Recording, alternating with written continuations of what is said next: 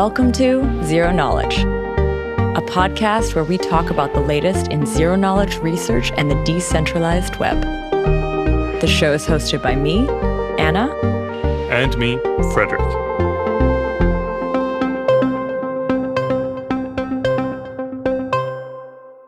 In this week's episode, we sit down with the guys behind the Fractal protocol. But before we start up, I want to say thank you to this week's sponsor, Trail of Bits. Now, just recently, a critical vulnerability was found in the certificate validation functionality on Windows 10 and Windows Server 2016-2019. This bug allows attackers to break the validation of trust in a wide variety of contexts, including HTTPS and code signing. Trail of Bits has developed a proof of concept exploit and put up a website called Whose Curve Is It Anyway that lets users test whether or not they're vulnerable. The link to this website is added in the show notes. Now, to learn more about this vulnerability and the Trail of Bits exploit, please check out their recent blog post entitled Exploiting the Windows Crypto API Vulnerability. And also keep an eye on the Trail of Bits blog for security news and explanation pieces just like this one. It's linked in the show notes as well. So thank you again, Trail of Bits. And now here's our episode on Fractal. So this week we explore the Fractal Protocol with its authors, Dev and Nick, both students of Alessandro Chiesa at UC Berkeley. So welcome to the show, guys. Thank you. Hi. Thanks. Um, let's do our quick intros. Tell us a little bit about who you are and maybe where how you got interested in this particular problem that you want to solve with Fractal. Okay, uh, yeah, so uh, I'm Nick. I'm a PhD student with Alessandro at Berkeley. And yeah, I've, I've basically been interested in more of the kind of theoretical computer science uh, side of things for a long time. And this kind of problem has very strong links with theoretical computer science, with the kind of broader complexity theory. This is something that, that you know made it really appealing to me, along with the practical connections. Uh, I'm Dev. I'm an undergrad at UC Berkeley, uh, also under Alessandro. And I got interested in this protocol because uh, I was working on snarks for a while, and I thought it'd, it'd be very nice to have like a succinct verifier snark. Previously, like Aurora was a, a linear verifier. Is Fractal replacing this thing called Aurora? Is that what you've just built, or is it what is it? What's the relationship? And what is Aurora actually? Oh, uh, Aurora is a like prior snark, which was for R1CS, and the actual like the under the protocol behind Fractal is sort of figures out a way to add pre-processing or holography to Aurora, which then uh, makes your verifier very efficient and then enables like recursion. Yeah, so you can think of uh, Fractal as being a protocol which has the same structure as Aurora and solves the same problem, but it adds this additional feature that Aurora doesn't have, which is called pre-processing. So that was the sort of explicit intent in setting out, like you wanted to do something like Aurora, but with pre-processing. Exactly. Or was there mm-hmm. another aspect to it? Yeah, exactly. So uh, Aurora already has a, a, like a lot of very nice properties. It achieves good proof length for snarks in its class, and it you know, has a fairly efficient prover, but did not have this kind of nice property of pre-processing, which allows you to speed up verification a lot. Uh, and so Fractal was kind of an explicit attempt to take all of the good things about Aurora and kind of tack on this uh, this extra feature. We obviously want to dig in deeper into this, and uh, I don't know how exactly we'll get there. It's a very complicated topic, but uh, I think we, we do it through various angles and, and means of trying to, to analyze it. But the first thing that came up to me, and this is something that's like I notice as a trend, is talking about holographic proofs.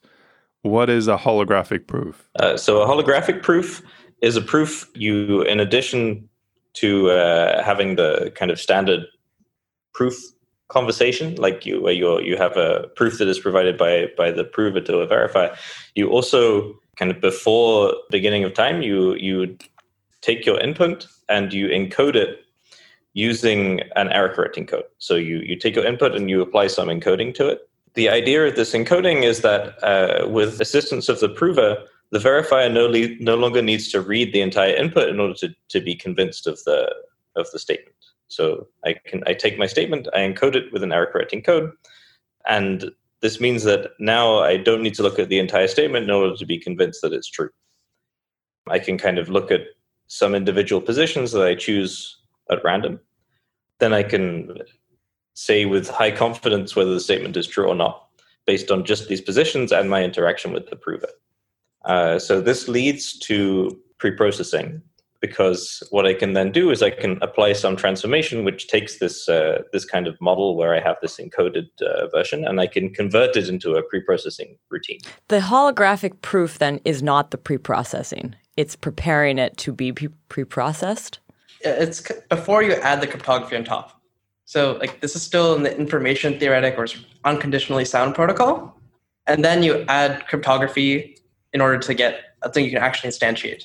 So holographic proof is like the theory that allows pre-processing. Well, yeah, we're still in the random oracle model at that point.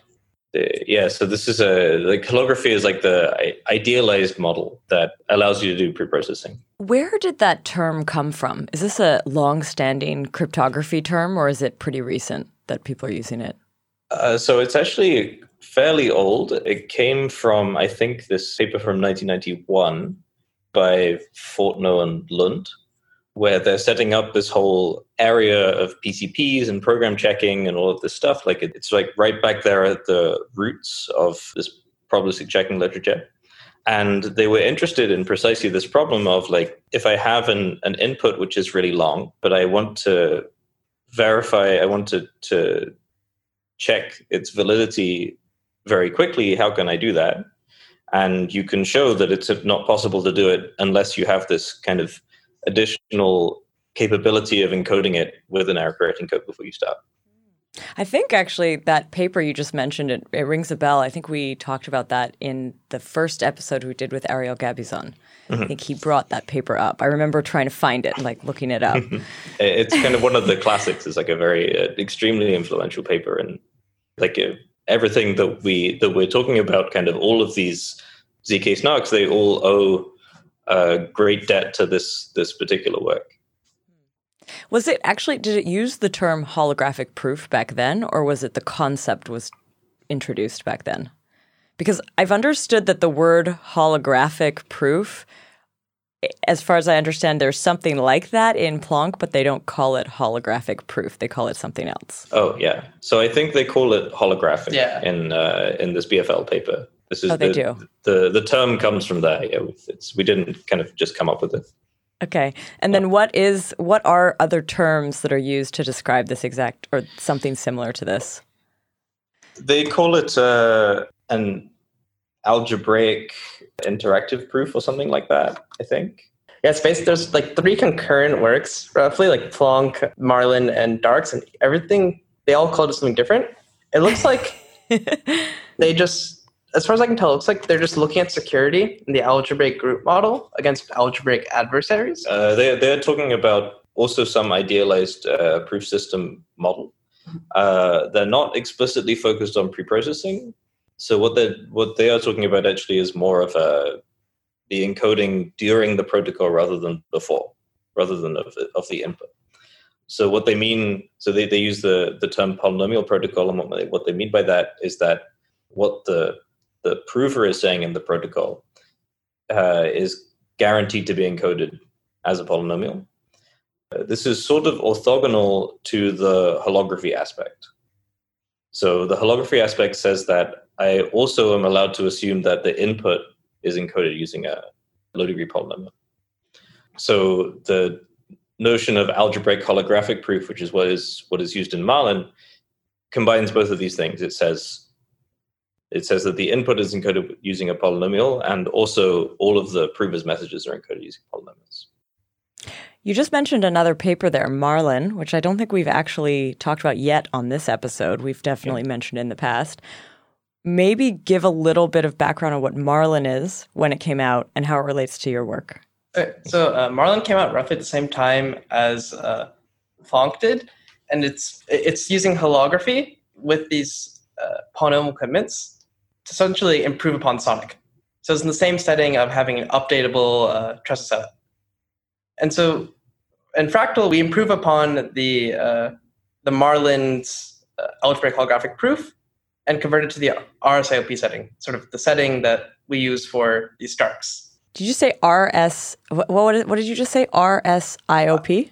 Yeah. So for these Starks that are quite modular, there's an RSIOP, which is when you talk about using error correcting codes. And so you restrict everything to Reed Solomon codes. This is an error correction code where you have a polynomial, uh, and then you've committed, say, a degree D polynomial, and you commit it to more than D points. This gives you some error correction properties. Then an IOP is uh, where you're just talking about rounds and messages. And then you get a Stark at the end when you add cryptography. What does IOP stand for? Uh, interactive Oracle proof. Uh, yeah, so so IOPs are kind of the basis for all of these proof systems in this family that Fractal belongs to. So an IOP uh, is a generalization of it stands for interactive Oracle proof. It's a generalization of an earlier notion called a PCP or probabilistically checkable proof, which has probably come up before. I guess I'm not sure. Yeah. Um, yeah. But just, I guess, just to recap. So a, a PCP uh, is essentially a proof string where I have random access into the string. Uh, as a verifier, I can look at the string and I can choose kind of random places in the in the string to query, and I can find out what the value of the string is at this point. And these were developed also in this paper, this uh, BFL paper, to kind of understand program checking. And then they became very, very important in complexity theory. But the reason that they're interesting to us is because of this paper of Silvio Micali in 94, where he explains how you convert a PCP into a SNARK. So this was actually the first construction of SNARKs. Um, this is called CS proofs. And an IOP is kind of a generalization of PCPs. And what IOPs are attempting to do is to kind of fix a deficiency in this construction or maybe a difficulty in this construction. Like, what was the problem with, with CS proofs? Why don't we use them for everything? It's because PCPs are extremely complicated. So, uh, CS proofs actually like a super elegant construction. They are known to be post quantum secure. They only use symmetric key cryptography, so they're really fast uh, cryptographically. The problem is that the underlying object, this PCP, is extremely difficult to construct. Like it's a it's an enormously complicated object.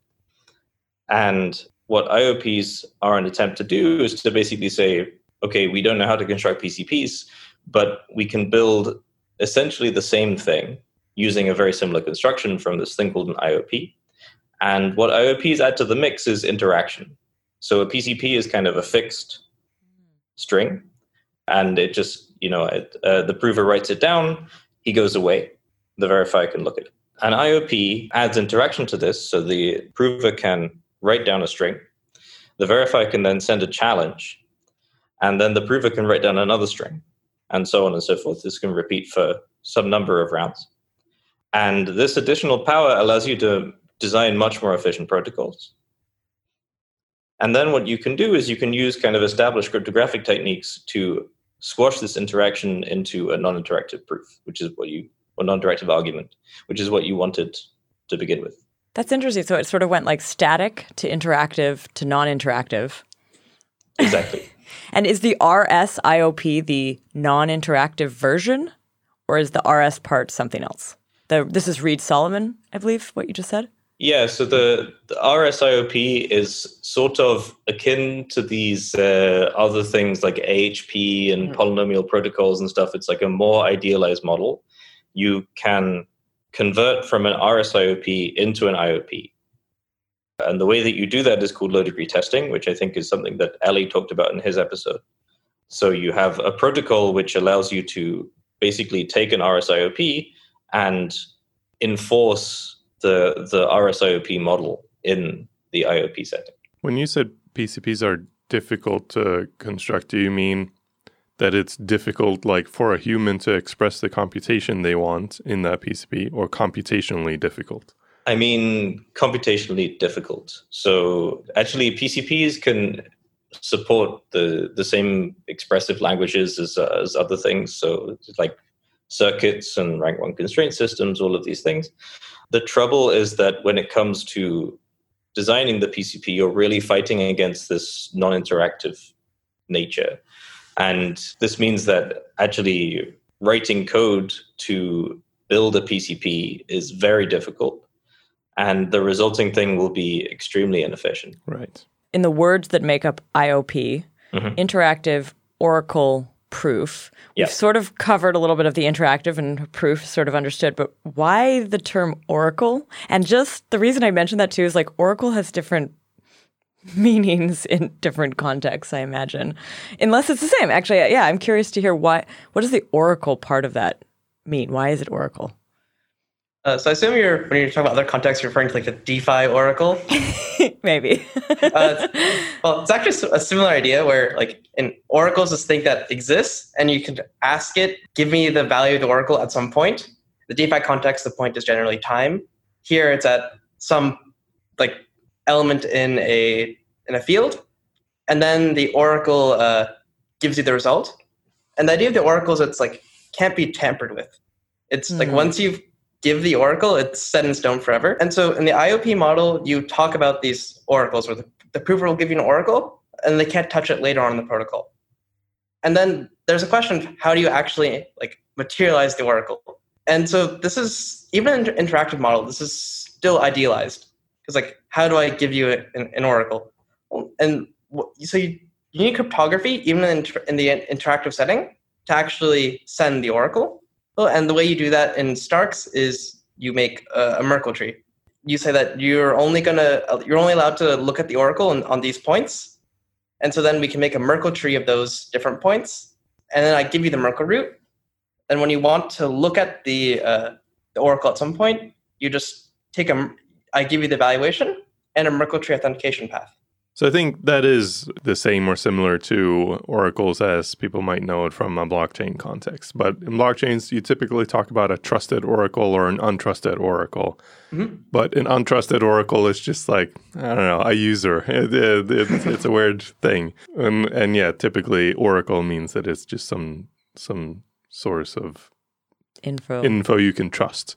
But in this case, it's you know you can trust it because you're actually providing Merkle proofs of the thing that the oracle is giving you. I've always understood Oracle is also kind of like reflective of real world information, it being brought, but maybe it's just that's one case of an Oracle where like something in the real world is brought in. I think that's specific to the blockchain context because oracles are only used to get data that is off chain. Anything on chain, we don't need an oracle for. So it kind of automatically becomes that in the blockchain world. Ah, okay. But I don't think it's necessarily like a property of Yeah. So like here, the prover is giving an oracle. So sort of the point of the protocol is that if they give you an incorrect protocol, or like sort of sorry, incorrect oracle or just garbage, then the the verifier should fail. Like it should be able to detect this.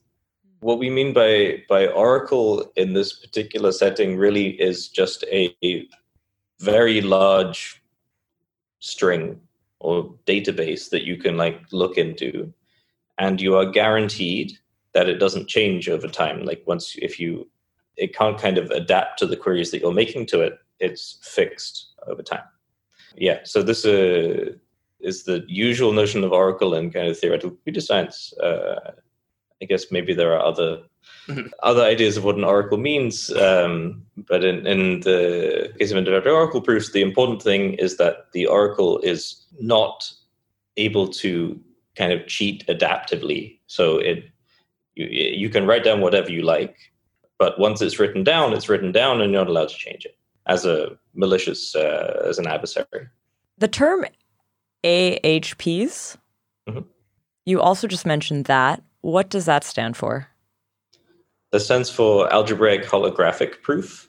Oh, Uh, yeah, so it's uh, very similar to a holographic IOP, which is the thing that we use in Fractal.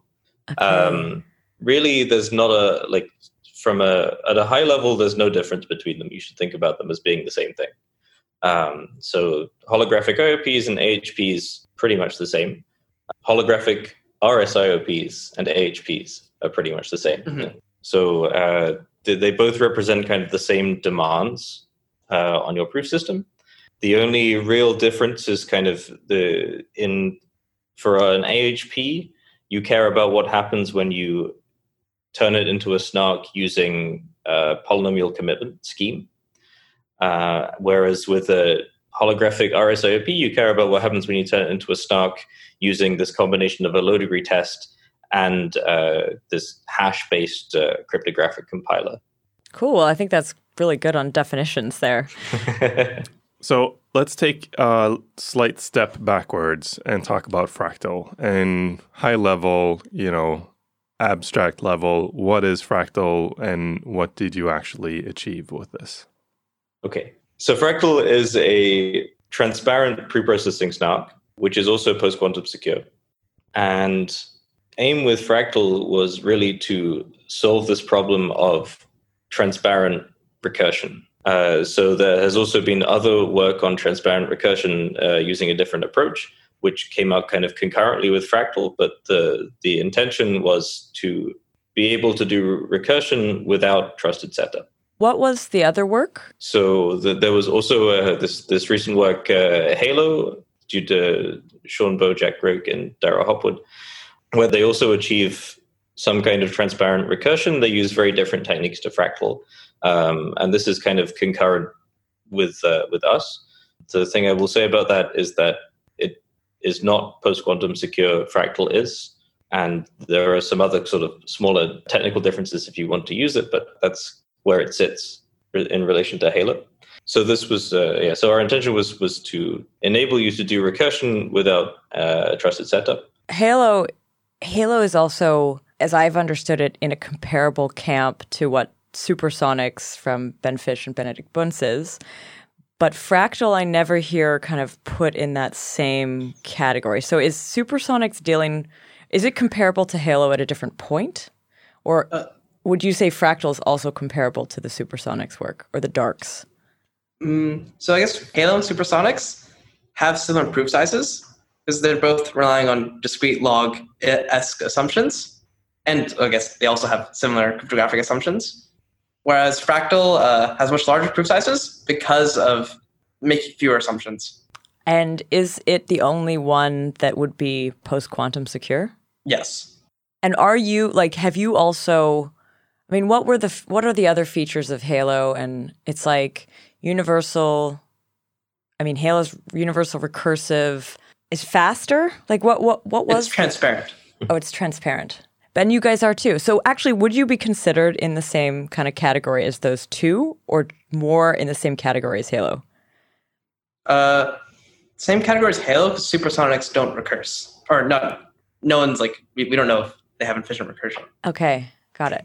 So yeah, like there's two thoughts that immediately come to mind for me. One is I want to break down these like we've already talked about holographic proofs pre-processing and like digging more into how that actually makes recursion and like I want to touch on that. But just before that, like transparent, post quantum secure, and all of these things kind of make me go, isn't this what Starks are? And why do Starks exist now then? uh, yeah, okay. So, so Starks are also one of these IOP based Starks. And so they have many of the same properties that Fractal does. So the difference between Fractal and Starks and kind of where you would use Fractal over Starks comes in the kind of computation that you're trying to do. Starks are very strong at doing very structured computation, kind of repetitive computation. For example, if you wanted to evaluate a hash function over and over again, then, then probably a Stark is what you want uh, Fractal is very good at unstructured computation. Uh, this is something that Starks are not very good at, and they a lot of the properties of Starks that are so wonderful for structured computation just don't carry over to the unstructured case. So if you just have an unstructured computation, then Fractal will work much better, and the reason is this preprocessing. Right. That's interesting. Yeah, I, that makes sense. So let's talk about the pre-processing. And in a previous episode, I wonder if we talked about this both with Plonk and with Coda, but I know we talked about it in the recent episode with Coda. Um, is I asked the question, what is the trade-off with recursion? Why can't every snark recurse? And um, the answer is well, you need this pre-processing trick. And what what is that trick really then? And like how do how does it lead to recursion? We already talked about what it is, but how does that make recursion efficient? So what you need to do recursion is you need the verifier when verifying a circuit to run faster than the size of the circuit that you're verifying. This is the essential thing that you need for recursion. And the reason for this is that if you think about what happens when you recurse, when you recurse, you're proving a statement about the verifier accepting a proof. So now your statement, the, the circuit in your statement is the verifier itself. If it's not the case that the verifier is smaller than the statement, then as you recurse, the circuit that you're trying to check will grow and grow and grow. Uh, and this will become unsustainable. Uh, so, in order to keep the circuit size small, it must be the case that the verifier is smaller than the circuit that it's checking or runs faster than the circuit that it's checking. In order to do this, so initially this should sound impossible because the verifier, in order to check a circuit, should know what the circuit is that it's checking. It needs to be able to read it. And if you don't have any additional assumption, then this is actually impossible. So, one way of getting around this is to use this preprocessing. So, you take your circuit and you condense it into some small digest uh, using preprocessing. And then you can achieve this property of having the verifier be smaller than the circuit that's checking. Wow, that's cool. Yeah, that makes sense. I don't really have any follow up questions. Yeah, that actually was really helpful. cool. Makes sense. Like, yeah. so are there okay? Are there other techniques that people are exploring to make recursion more efficient? besides just the pre-processing part and this making the verifier um, more efficient? So there are a lot of interesting things that happen when you recurse because what you're doing is you're taking your your verifier, which is checking the computation, and now you want to verify the computation of the verifier, which means you need to think about things that you otherwise wouldn't think about. Yeah. So like one example is that with Fractal, we're assuming your initial computation is very unstructured and I guess with most preprocessing starks, is what you do. But in Fractal, the verifier still has a decent amount of structure to it. One example is Merkle tree authentication paths. You have to verify a lot of these, but a Merkle tree authentication path itself is very structured. You take a hash function and you apply it like a bunch of times. And a hash itself is very structured. You take a round function and apply it a bunch of times. So this means that there's you can probably exploit this somehow when you recurse Oh, so that oh that could be another kind of chance. That would be another place to look for in order to make recursion better. Right. Yeah. I didn't say that well, but yeah. Words. uh, yeah, another really good uh, example of this happening. So you've probably heard of Stark friendly hash functions. Mm-hmm. So one of the big uh, applications of Stark friendly hash functions is that if your verifier needs to evaluate a hash function, as our verifier does because it's doing these Merkle trees, then you're going to want that hash function to be Stark friendly or fractal friendly. It's basically the same thing because you're going to want to prove that the hash function is correctly evaluated. So this like completely changes the trade-offs in designing verification algorithms because now it doesn't really matter how fast your hash function is on your computer. What you care about is how fast your hash function is inside of the snark. Going back to that question that Frederick you just asked about what does that mean for Starks? Like if you're able to take advantage of the uh, pre-processing idea, you're able to take advantage of these hash Stark friendly hashes. Yeah, how does how does Fractal then differentiate itself from Starks still? So Starks are still starting from a high structured computation, and this actually lets you get better constants. Like by leveraging the structure directly, you, don't take a blow by converting to a generic format. the generic format being R1CS. And so this lets you get better proof of time constants, which also can lead to better proof sizes or verifier times. But it's very like context dependent because like it's hard to talk about or compare sync representation Snark to like a preprocessing Snark in general because it depends on how succinct or like how structured your problem is that you care about. Something we haven't explained very well or dug into very much on the podcast is the the structure of computation, the way you express your program in a Stark. Uh, we have talked quite a lot about R1CS, but so is the difference essentially that in Fractal you're using R1CS and that's your your unstructured computation. And then in Starks you have, you know, as sort of Starkware people have explained, they have this VM model essentially that at each step of the computation it outputs some some additional you know bit of proof and so in this vm model it, you can efficiently exploit the fact that it is a structured computation um, and, and so does it boil down to these two like computational models or the cryptography and proving structure that sits atop them if you know what i mean so they don't have to be orthogonal for example like Ariel talked about this a bit in the Plonk thing, but Turbo Plonk is sort of, and this custom gates line of work is taking R1CS or something R1CS unstructured like, and then saying, can we add uh, custom gates or can we add sort of Stark like logic on top? Hmm. And this is something you can similarly do with like Fractal. Hmm. I see. That's cool. So you could kind of mix the 2 mm-hmm. computational models. Yeah. Uh, we also have a work which does something more Stark like for R1CS. So you can essentially design your computation in an R1CS model, and if it's sufficiently structured, you can still do kind of Stark like things with it. The format is not necessarily the, the question, it's more like what like what does your computation look like kind of at a fundamental level is it structured or is it not structured if it's structured, then you can avoid kind of the overhead that is associated with preprocessing it, and there is some. And if it's unstructured, then there's nothing you can do. You kind of have to preprocess.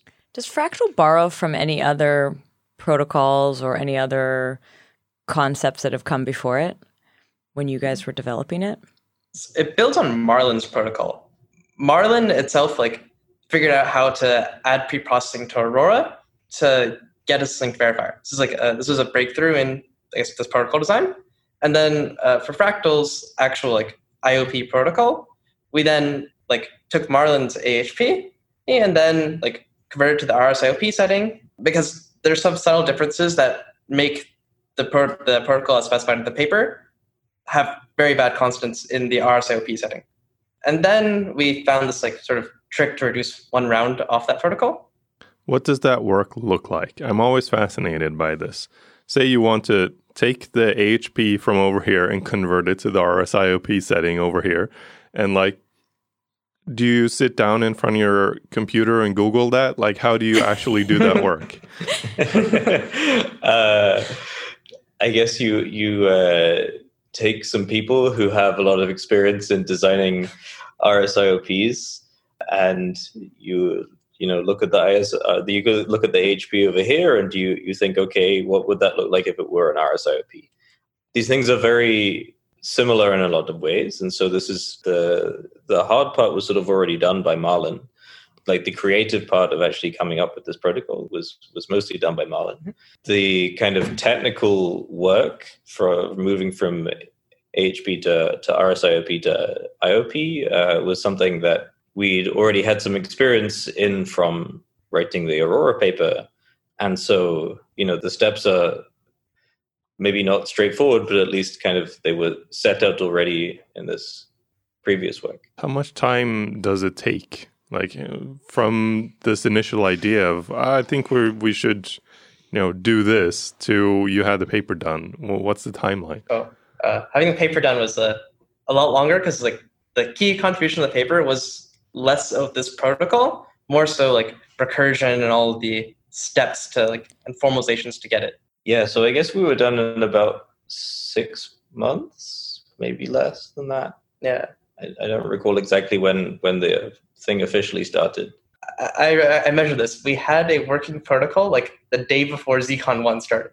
This is like when we had the rational sum check idea to fix the quadratic problem, quadratic degree. Yeah, so I mean, it depends on how much care you want to take when you when you write things. If you're publishing for academic conferences, then you have to be, you know, very careful when you're writing. You have to write a bunch of definitions and proofs and things like that. It's very time consuming. So probably from uh, from idea to paper takes uh, probably like three months. From like well formed idea to written paper. But as Dev said, there's a lot of stuff besides the protocol that goes on in this paper. Uh, so we take a, another look at recursion from a formal cryptographic perspective. We prove that everything works. We prove that everything also works in the presence of quantum computers. This is a kind of something that hadn't really been looked at since the first paper on recursion, which was in 2013 or something like that. Yeah, PCTP. Yeah. Mm. That that I think that's what Isaac actually highlighted in that episode was that in the in the fractal paper you have a very clear clarification about what makes recursion work. And that was something he highlighted. And I guess this sounds like that was a lot of your work then. It was more like researching and checking why I guess if and why this works. Yeah. I, so actually, we we had one particular goal in mind, which was so to date, essentially the only approach to recursion that has worked is this pre-processing type approach. So there are other ways that you could try to achieve it, but uh, somehow, you know, the the only thing that's really made it to practice is uh, is pre-processing. Um, and we wanted to pin down some formal mathematical reason why that's the case. And this is what we do in Fractal. So we show that basically pre-processing gives you an asymptotic improvement over other methods of potential methods of doing recursion. Something that I've always been curious with recursion and that I've gotten mixed messages on is whether or not it um, worsens the security of the setup. So there's some arguments for you have to use a smaller key length or something for it to be practical and so it's like breakable or whatever or like and then there's another argument on like the deeper you recurse the more insecure the whole construction becomes. And then you have other people who say no no no this is not all at all the case and i don't know like it shouldn't be less secure. Um, what's your guys' take on this like what how does recursion affect security so okay, so from a cryptographic, like provable security perspective, there is something that happens when you recurse, which is quite technical, but essentially inside in, in the proof, once you the, the deeper you recurse, kind of the more you need from your underlying cryptographic primitive in order to make things work. This doesn't translate into an attack, like we don't know how to exploit this in any way, but there is some kind of artifact of the proof that causes the, this to happen. In terms of this uh, stuff about key length, I think this is maybe to do with the specific approach to recursion using elliptic curves. Like prior to, to Fractal and Halo, there was really only one way to practically achieve recursion, which is to use these things called cycles of pairing friendly elliptic curves. So this is a, an object which uh, so it's uh, like sort of hard to find algebraic object. And I think to date we only know of one class of these. It's the MNT four six cycle. I don't know if that means anything, uh, but uh, essentially this it's not very not ideal. So because of that, you have a much larger field, which then means that your snark running time is much slower. And if you're doing like cryptography and stuff on this, your public keys have to be much bigger. Normally, you do elliptic curve cryptography over, say, a 256-bit field slash curve. So then that's you know 256 bits per key. Now we're at around say 700 bits. But that's more due to like sort of the algebraic object you need to recurse that setting, not that recursion itself lowers security. Right. Yeah. So in particular, with the type of recursion that we do in Fractal, uh, you don't need to worry about these things. You can choose your field as you like the only thing that you really have to worry about is kind of the algebraic complexity of your hash function over that field. Well, and as a practical matter, sort of the running time of your hash function. Yeah. This ends up Mm. bottlenecking your prover time. So one thing that I think I saw is that this is actually implemented as well, and that you've been running experiments with it and actually trying to to use this in practice. It's not just a paper; there's some code attached to that as well. Yeah, Um, the code's online at uh, libiop.org. It's a, basically GitHub repo. And was that code that you wrote for this paper? Is it like you're modifying something, or uh, you know, and what quality is that code? Is it something that you would go out and recommend that that a blockchain be used, uh, like based on today, or is it like, I, I, you know, academia code? Uh, it's definitely like uh, academia code. Like, there's been no code audit yet. Uh, I think you know, if there was one, then maybe it'd be suitable for blockchain, depending on their security preferences. The library stuff we've built for, uh, like, we've sort of built to measure performance of these Starks. But the verifier like circuit is actually not too large, so this is a potentially auditable code path. cool. Uh, what language is it written in? C++. It's sort of, it was sort of inheriting from a bunch of the libsnark work, like the finite fields and etc. and like FFTs. And it was started before the Rust snark ecosystem really like blew up. Were you? I guess you were. Were you developing this as you were writing the paper, or is this something you write the paper and then you do an implementation? So for Fractal, we actually started uh, the implementation in parallel to like working out the details of the idea. Does it? Is that how most of these papers are actually written? Like, do you often need to be seeing it in action in a weird way, or like putting the pieces together in order to actually know if you're on the right path? That really depends on what you're aiming to say. So it's perfectly reasonable to put out a paper with no implementation if what you're trying to say is something kind of you know cryptographic and theoretical. Here we wanted to demonstrate the feasibility of something on a real computer and to give numbers and kind of we, we had some we wanted to compare to some you know competing works and to do that you really need to have an implementation when you publish. I like that the Snark world has has moved to kind of more of this tone of having code and being able to run it. Uh, maybe it's because it's a more competitive space. I don't know, but there's many areas of academia where if there is anything published, it's like not usable code at all. It's not not intended to be used. Just like some throwaway Python code or whatever to to prove that it's possible to write an implementation. Um, so it's nice that like there exists code and and it's actually like runnable. What do you guys, what do you like, what do you want to see happen with Fractal? Do you see Fractal as sort of like a piece of research to be worked on and pushed forward with the next sort of protocol proposal? Or do you want to see this be built for real? Like, what, yeah, what would you envision for this? Uh, well, from my perspective, I think that Fractal is not the end of the road for this type of protocol. Mhm. I am hoping that somebody, possibly us or someone else, will build kind of a Fractal Plus that improves upon the parameters of of Fractal. And so, yeah, I, I think that, that where Fractal sits is that it demonstrates that something is possible, but there is a lot of scope to improve upon it. I'm just wondering if it's like, should we be looking at Alessandro's research team for future uh, iterations of this, or could it be found anywhere? So I think in terms of the expertise that exists, I think Alessandro has amassed a fair amount of it. And, and like in terms of the, the people who would be able to improve upon Fractal, a lot of them work with Alessandro directly. Uh, but I don't know. I mean, uh, there are there are plenty of talented people in the space, and it could come from any of them. Mhm. I, I suppose Fractal in particular, because it's a little bit more like of a distant research direction, uh, in particular because we're kind of focusing on the post quantum aspect, then I would imagine that it's more likely to come from within academia than from industry. It's sort of unclear so far how the constants are going to compare between sort of fractal or these Stark constructions and these pairing based constructions.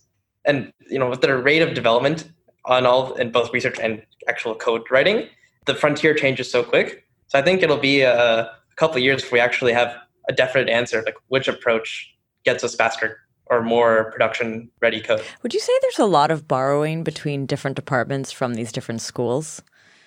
Because, like, I mean, right now, when I was over in SF, there was clearly like there's the Dan Boneh crew, and then there's the Berkeley crew, and then there's the Halo people, and then there's the Stark folks and the Technion folks. And, like, would you say that there's like a ton of overlap or cross kind of pollination between these groups? I, I know that everybody knows each other, and I'm sure that there's definite um, sharing of ideas. So, to some extent, there is a, a theme that kind of each group works on, and they're, they're distinct in that. But there is a lot of cross pollination. I mean, I, have worked a lot with uh, with Eli Ben-Sasson, and you know we we are working at the moment with Benedikt Bünz from from Stanford. So I, I think that's uh, definitely not isolated, but there is sort of a somehow a culture in these things that like different groups work on different things. Yeah. Is it competitive at all? Is it like this time Berkeley's gonna like screw those Stanford guys? Like, we're gonna have the better paper. Yeah, uh, go Bears so maybe a little bit in a, in a friendly sort of way, but uh, thankfully the things that we work on at Berkeley and the, the things that, that are worked on at Stanford sort of complementary to each other. Hmm. So it actually, you know, we're not working on exactly the same stuff, and I think this is helpful because this means that we can, you know, have a lot of collaboration without worrying about stepping on each other's toes. Nice. So I do wonder. Uh, I've become a little bit curious at times about like the motivation of some of the people that work on these technologies and these protocols. Like, do you feel, I'm kind of asking both of you, do you feel that you come to this because the science is neat, because the math is challenging, or are there some other kind of visions you see for these types of protocols or some like maybe societal impacts that influence you and maybe encourage you to work on it? Uh, so perhaps Dev and I have different answers yeah, about this. We... So I personally, uh, as I alluded to at the beginning, I'm really interested in this because of the kind of mathematical implications because of the relations to theoretical computer science and there's like a, this idea that we're exploring the notion of proof which is very exciting i also like find it very fulfilling to work on these problems. Kind of, you know, they're, they're mathematically interesting and they're, they're deep, uh, and kind of the practical applications are sort of an icing on the cake. What about you? I got started with this stuff, and I find it fun because I get to do lots of like fun math. But I think the re- there's a lot of things I find fun and have fun math.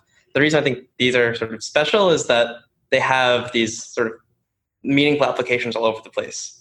Like I think a, a society where we use validity proofs everywhere is much better than one where we have trust baked in. Cool.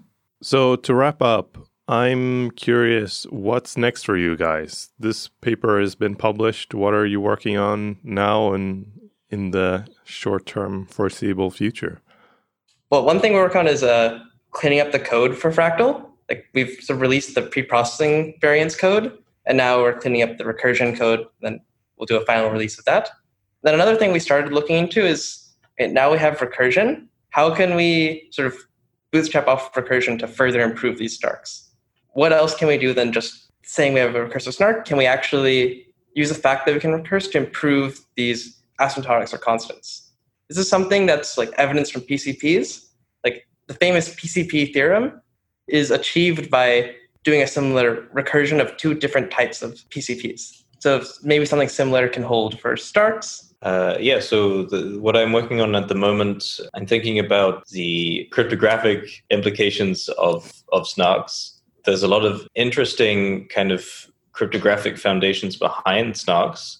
For example, there was a paper in 2011 that said that essentially snarks are impossible. People built them anyway, and there's a lot of like interesting questions about kind of what is the limits of provable security for snarks uh, and also for one round arguments, which is you know the thing kind of above snarks, like you have a little bit of interaction but not very much.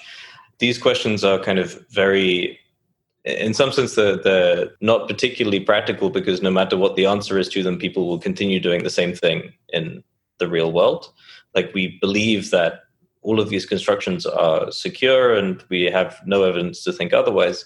Um, but somehow there is in the in the underlying kind of cryptographic theory that there are some holes, and there is a there are a lot of things that we don't know, and uh, so I'm interested in trying to sort of plug some of these gaps. Very cool. Well, good luck on that. Thank you. And thank you so much for coming on the show and helping us get a little bit more of a sense for fractal and also helping us with some of these definitions that you've just given us.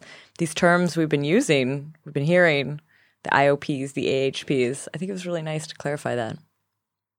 Yeah, thank you very much. Thank you. Thanks. Cool. And to our listeners, thanks for listening. Thanks for listening.